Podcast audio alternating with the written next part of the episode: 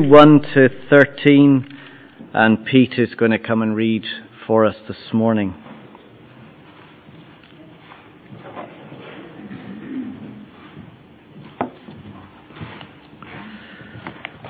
Just let Sam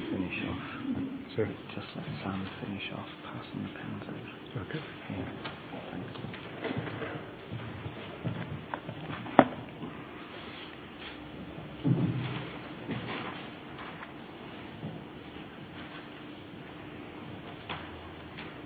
Okay, so if we've got the Church Bible, it's on page 1213. So it's James chapter 2, verse 1 to 13. My brothers and sisters, believers in our glorious Lord Jesus Christ must not show favouritism.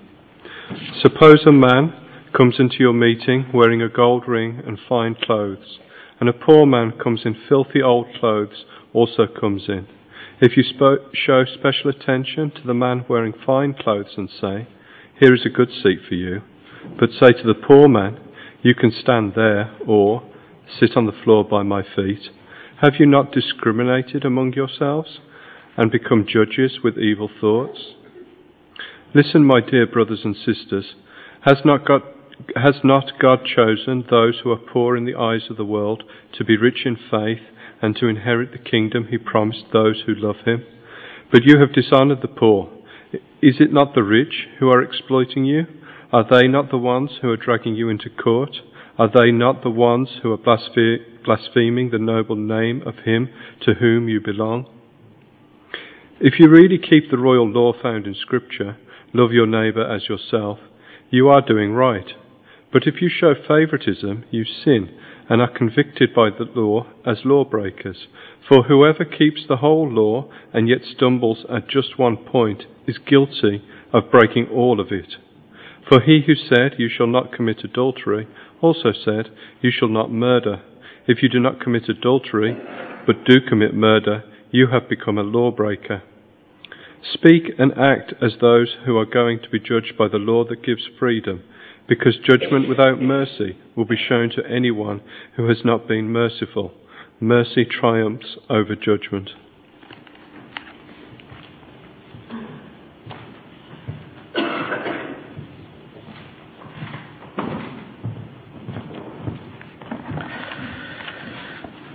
Thank you, Pete.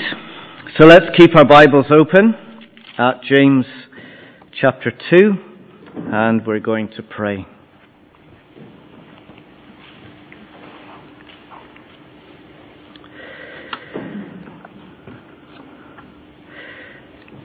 Do not merely listen to the word and so deceive yourselves. Do what it says. Father, give us your Holy Spirit, we pray, so that we listen carefully to your word, so that we submit to its authority, that we accept it, but also so that we may do what your word commands. For we know that this is not only good for us, it is good for each other, and it is good for the world in which we live. So, Father, help us now, we pray. In Jesus' name, amen.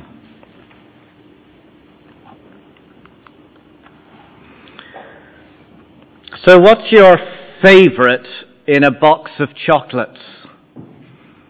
And don't tell me you don't like chocolates. Strawberry cream? Turkish delight? Velvet fudge? Well, last Sunday, after I'd come home, I was over at my brother's, and there were a few others there, and we opened up a box of milk tray after dinner. Well, by the time the box came round to me, all that was left were the ones that nobody really likes. Hazelnut whirl, coffee cup. Well, I broke the golden rule, the one my mother always told me I mustn't do, and went straight for the second layer. Salted caramel, my favourite. Now, just as we all have our favourite chocolates, we also have our favourite people, don't we? We choose and pick the people we like, while we ignore and discard the ones we don't. Look at verse 1 of chapter 2. My brothers and sisters, believers in our glorious Lord Jesus Christ, must not show favoritism. If we're believers, if we're claiming to follow Jesus, there must not be a hint of favoritism. Look back with me to chapter 1, verse 21, where James commands us. He says, therefore, get rid of all moral filth and the evil that is so prevalent, and humbly accept the word planted in you, which can save you. Do not merely listen to the word and so deceive yourselves. Do what it says. Now, the evidence that we accept the word, listen to the word, and do what the word says is not showing favoritism. If I am a Christian, I will not have favorites. I will treat each and every person without prejudice or discrimination. You see, the sad reality is we all show favoritism. Look at verse 2. Suppose a man comes into your meeting, to your gathering on a Sunday morning, wearing a gold ring and fine clothes. He's got all the bling and the latest fashion. And a poor man in filthy old clothes also comes in, and he's got a half-drunk Heineken can stuck in his pocket. If you show special attention to the man wearing fine clothes and say, oh, please sit with me, but say to the poor man, you stand there, or there's a chair at the back, why don't you just sit there and keep quiet? Have you not discriminated among yourselves and become judges with evil thoughts? Or suppose a sporting celebrity family comes in and visits one Sunday morning, just like one of the Munster players did a few years ago, you may remember. Well, they were the star attraction, the focus of attention. We were like bees round a honey pot, wanting to talk to them. Now suppose a family from the travelling community arrives. Well, it's all a bit noisy and a bit disruptive. There's no rushing over to chat. Instead, there seems to be a collective sigh of relief when they leave the building. We ignore the family from the travelling community, but rush straight to the celebrity family.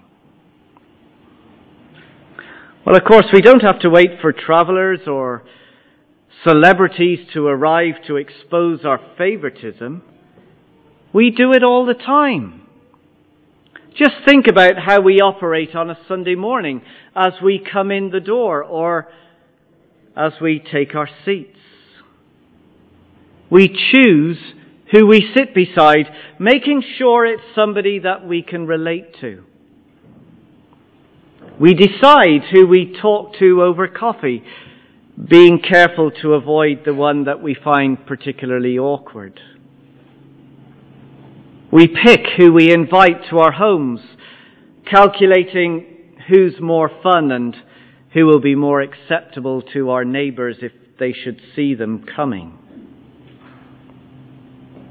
Verse 4. Have you not discriminated among yourselves and become judges with evil thoughts? It's quite pointed, isn't it? When we show favoritism, we are making judgments on each other. We're saying this person is more valuable than that person, and the visitor who walked in, well, they're more important than the other visitor. It's called discrimination. Sometimes it's called racism.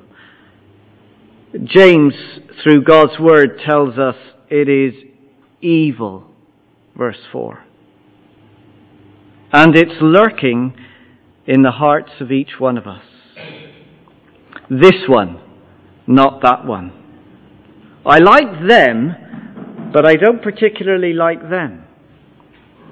He's strange, but she's a lot of fun. They're Irish. They're not.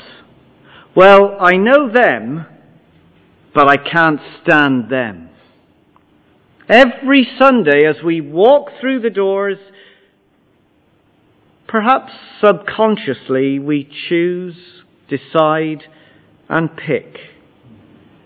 We show favoritism. We become judges with evil thoughts. Like the box of chocolates, we pick who we like and discard the ones we don't. Verse 1. Look at verse 1 again. My brothers and sisters, believers in our glorious Lord Jesus Christ, must not show favoritism. Now James goes on very helpfully to give us 3 reasons why we should not show favoritism. Here's the first one.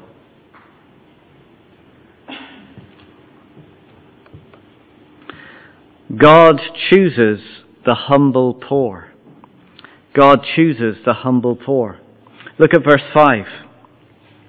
Listen, my brothers and sisters, has not God chosen those who are poor in the eyes of the world to be rich in faith and to inherit the kingdom he promised those who love him? You see, when it comes to choosing people, the world does so on the basis of categories like wealth, success, looks, your education. If you've got a well-paid job, if you look beautiful, you look fit, you've got a good figure, if you're popular among friends, well then you're the person who's chosen every time. You're selected. You are somebody. In the eyes of the world, you're deserving. You've made it. You're everyone's favorite. But that's not how God and the gospel works. Do you see what it says in verse 5? God has chosen those who are poor in the eyes of the world to be rich in faith. God chooses the nobodies, the losers, those who have nothing and are nothing, the rejected and the disregarded. The Apostle Paul helpfully shows us the same thing. If you keep your finger in James chapter 2 and go back to 1 Corinthians chapter 1. 1 Corinthians chapter 1. If somebody's got a page number there, they could call it out and I can help you along.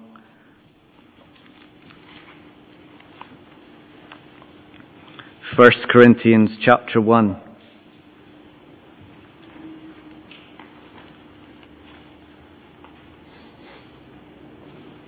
Are we all there? So here Paul is reminding the church in Corinth just how God has worked amongst the people. Look what it says, chapter 1, verse 26.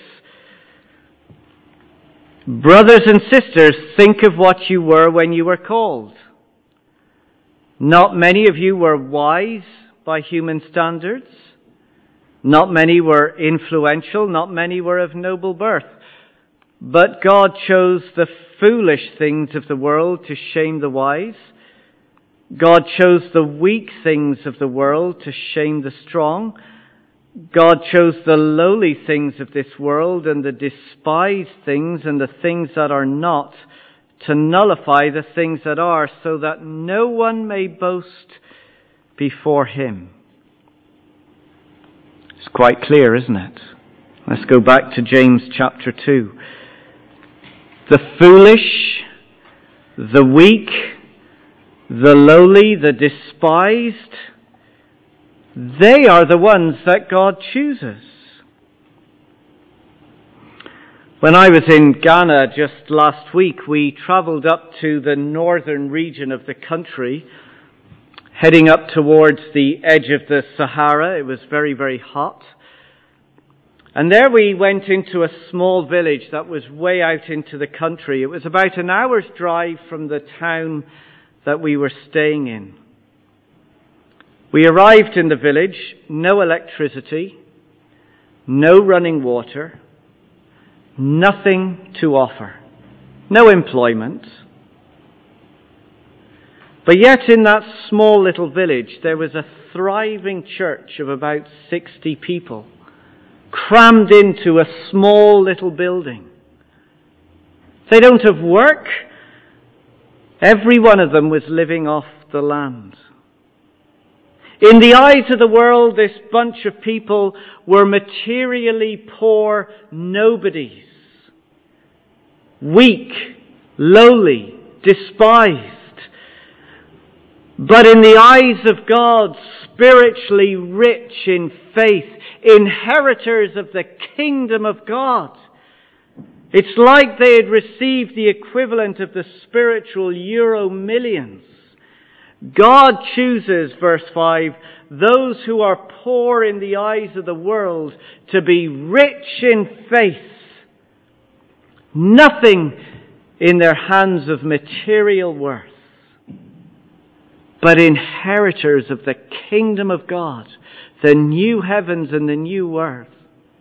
Riches beyond our imagination. Now we might get confused as we read this section in James and think that God is showing favoritism to the poor, that God chooses the poor over the rich. Well, I don't think God loves poor people more than he loves rich people, or that God ignores rich people more than poor people.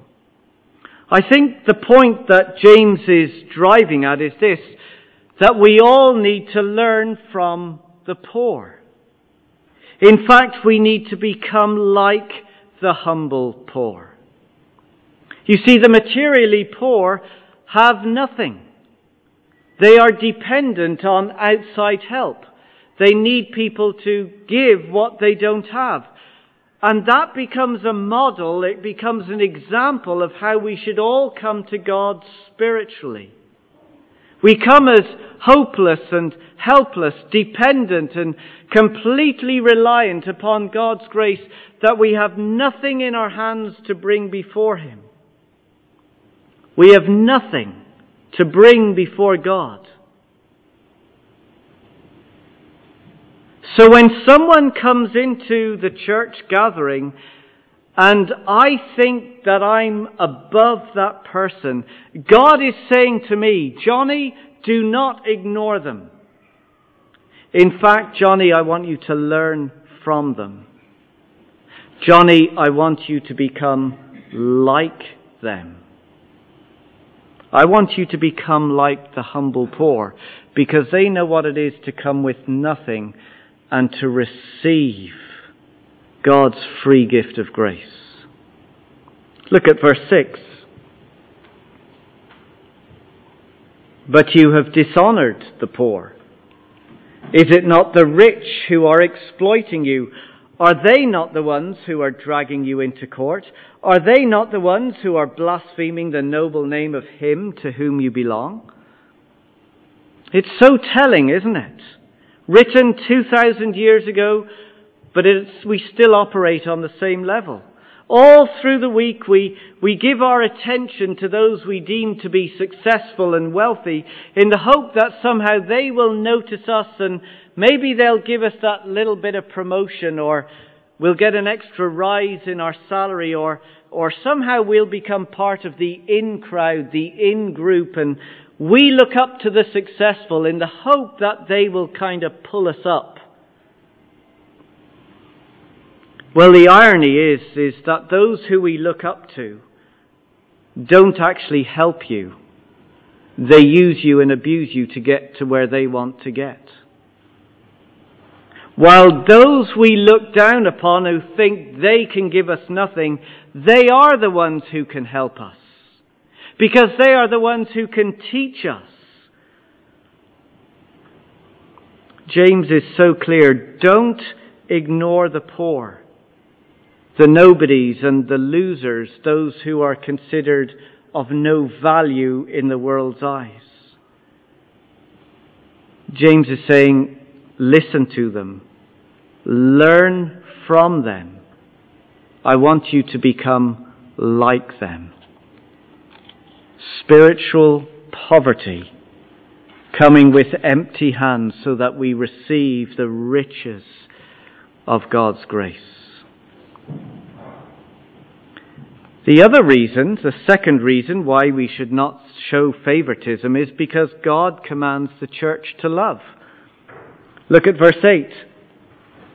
If you really keep the royal law found in Scripture, love your neighbor as yourself, you are doing right. But if you show favoritism, you sin and are convicted by the law as lawbreakers. On one occasion, in the Gospels we read this, one of the religious leaders came up to Jesus in a discussion and asked him, of all the commandments that are in the Scriptures, which one is the most important? Do you remember what Jesus said? Love the Lord your God with all your heart, with all your soul, with all your mind, and with all your strength. And the second is this, love your neighbor as yourself. And Jesus says there is no greater commandment than these. You see, for Jesus, loving God and loving your neighbor as yourself was a summary of all of God's law. In fact, of all the laws that were in the Scriptures, the one that Jesus quoted and talked about the one the most is here in verse 8. It's what James calls the royal law. It's the king's command. His command to his subjects, to those who follow him. Christian, love your neighbor as yourself. And, well, it's quite simple. If we obey God's command, if we do love our neighbor, well then there won't be favoritism, there won't be discrimination, there won't be prejudice, there won't be racism. When there is love and when love grows and flourishes within God's people, then favoritism dies. It disappears. And that's not a problem in the church, is it? Because we all love our neighbor, don't we? Don't we? Don't we love our neighbor, as God has said?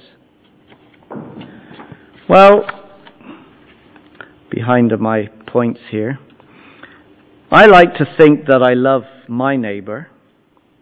I take pride that I love people in the church, and when a visitor comes, I seek to show love.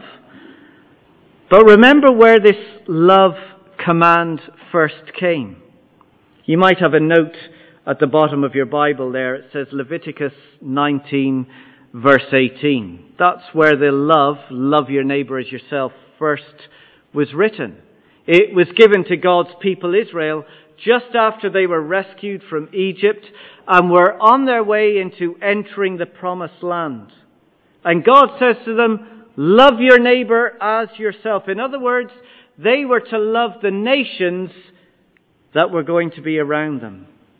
They were to love those who were not like them, those who spoke a different language and ate different kinds of foods.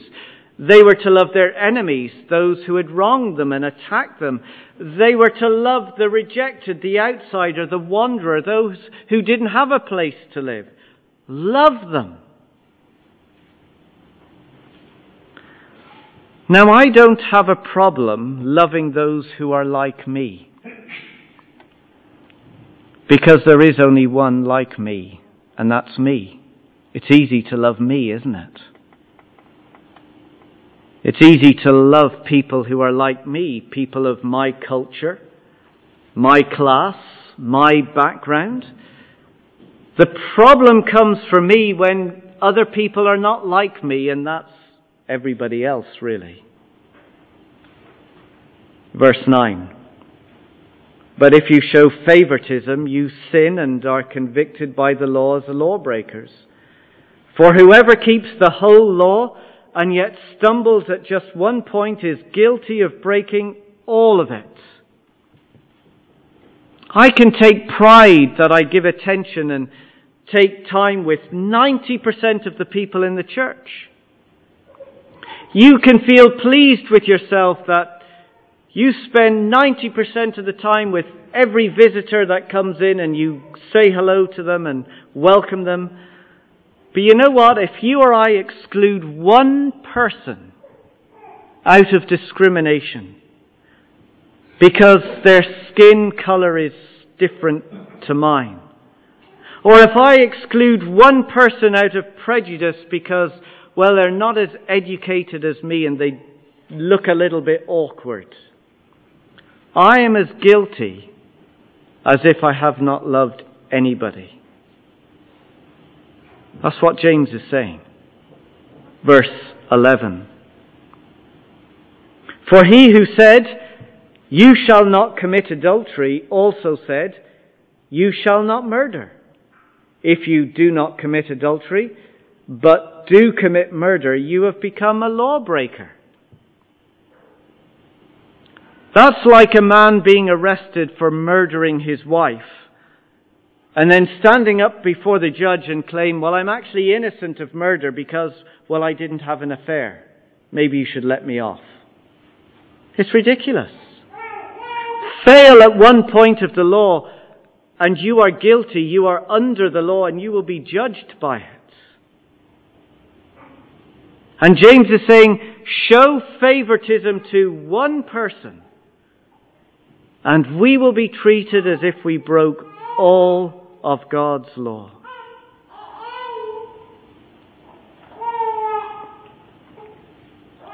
But of course, favoritism will not exist where the church practices and lives out God's royal law. And I think it's wonderful as we shared tea and coffee together, the conversations, the chat with one another, welcoming, extending mercy and grace, being conduits of God's love to one another. Favoritism dies as love grows. It's wonderful to see. It's wonderful to be part of a church family where we love our neighbour as ourselves. So James is quite clear, and it's really hard-hitting, isn't it? No favoritism because God chooses the humble poor. No favoritism because God commands the church to love. And then his third reason, no favoritism because God acts in mercy towards us. Look at verse 12 as he brings things to a conclusion. Speak and act as those who are going to be judged by the law that gives freedom. There's two things about the law, two sides to the law. There's the law that brings freedom. If we follow God's law and do what it says, well then it helps us thrive. It helps us to become the kind of people God has called us to be. If we follow God's law, it's good for us. It's best and right for us. It creates the right kind of environment in which we live and flourish. It brings freedom for how we should live. But then there's the other side of the law. Not only does the law bring freedom if we follow it,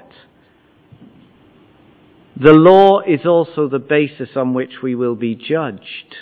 Do you see what it says in verse 12? Speak and act as those who are going to be judged by the law.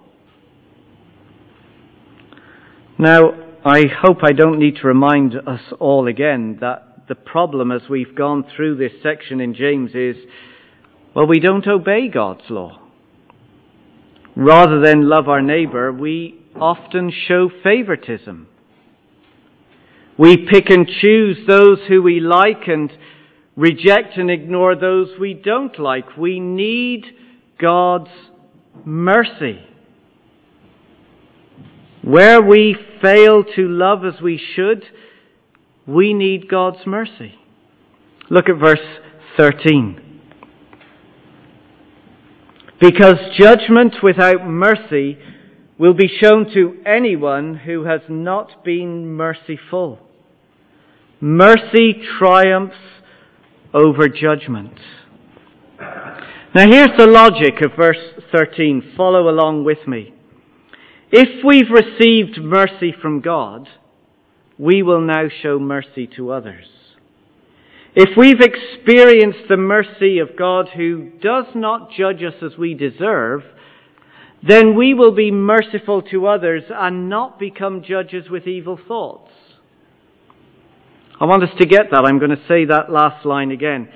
If we've experienced the mercy of God who does not judge us as we deserve, then we will be merciful to others and not become judges with evil thoughts. You see, at the heart of the gospel is God's mercy. Mercy is His unconditional grace and compassion. It's the opposite of favoritism. Rather than show prejudice, God shows grace. Rather than discrimination, God has compassion. Let me show you how God has mercy upon us. First, He became poor. Look at the beginning of verse 5 of chapter 2. Verse 5. Listen, my dear brothers and sisters, has not God chosen those who are poor in the eyes of the world to be rich in faith and to inherit the kingdom He promised to those who love Him? You see, for us to become spiritually rich, Christ first had to become spiritually poor. Look at the quote on the screen from 2 Corinthians. For you know the grace of our Lord Jesus Christ, that though He was rich, yet for your sake He became poor, so that you, through His poverty, might become rich. Christ was rich, perfect in righteousness and purity, yet He became poor, taking on our impurity, and in its place giving us His riches, His purity. Christ takes on our spiritual poverty so that we might receive His spiritual riches.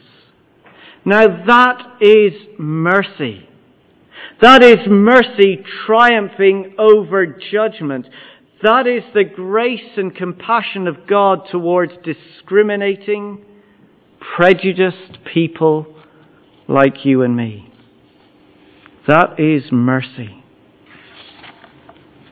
But not only has He become poor, He has loved us. Look at verse 8. If you really keep the royal law found in Scripture, love your neighbor as yourself, you are doing right. Christ was the only one who came into this world and as a man kept the royal law. He was the only one who loved the neighbor as himself perfectly. And this is how we know of His love. Look at the screen again. Here's a quote from 1 John 3:16. This is how we know what love is. Christ laid down His life for us. Christ was treated as a lawbreaker for you and for me. When Christ was nailed to the cross, He was treated as a favorite-picking, discriminating, prejudiced, unmerciful sinner, racist, for us. He was treated as a lawbreaker. And in place of the lawbreaking, what was credited to our account was His perfect law-keeping, so that we might be welcomed in, so that we would never be pushed out, but become part of His family. That is mercy. That is mercy triumphing over judgment. That is the grace and compassion of God towards people like us who, and let's admit it, judge with evil thoughts. Verse 13. because judgment without mercy will be shown to anyone who has not been merciful. Mercy triumphs over judgment. You see, the evidence that we have received and experienced God's mercy in our life is that we are now merciful to others. Instead of showing favoritism, we now show unconditional grace and compassion. As our lives are filled afresh with the mercy of God, as we bow before Him in worship for all that we have received, so mercy, grace and compassion will bubble up and overflow, and we will be conduits of God's mercy towards one another. And we will point people to the most merciful Saviour, Jesus Christ. I want to leave us with two questions. Just in the quietness, to think about these two things. If you've got the notes that were handed out, the two questions are there. And here's the first question. Have I experienced God's mercy? Do I know what it is to come with absolute spiritual poverty, not claiming anything, empty hands, and just come to Him and say, Lord, fill me with your mercy. I have nothing to bring, nothing to claim. I need your mercy. Have you experienced the depth of God's mercy in your life? The second question is this. Who do I need to show mercy to this week? Is there somebody I'm avoiding at work?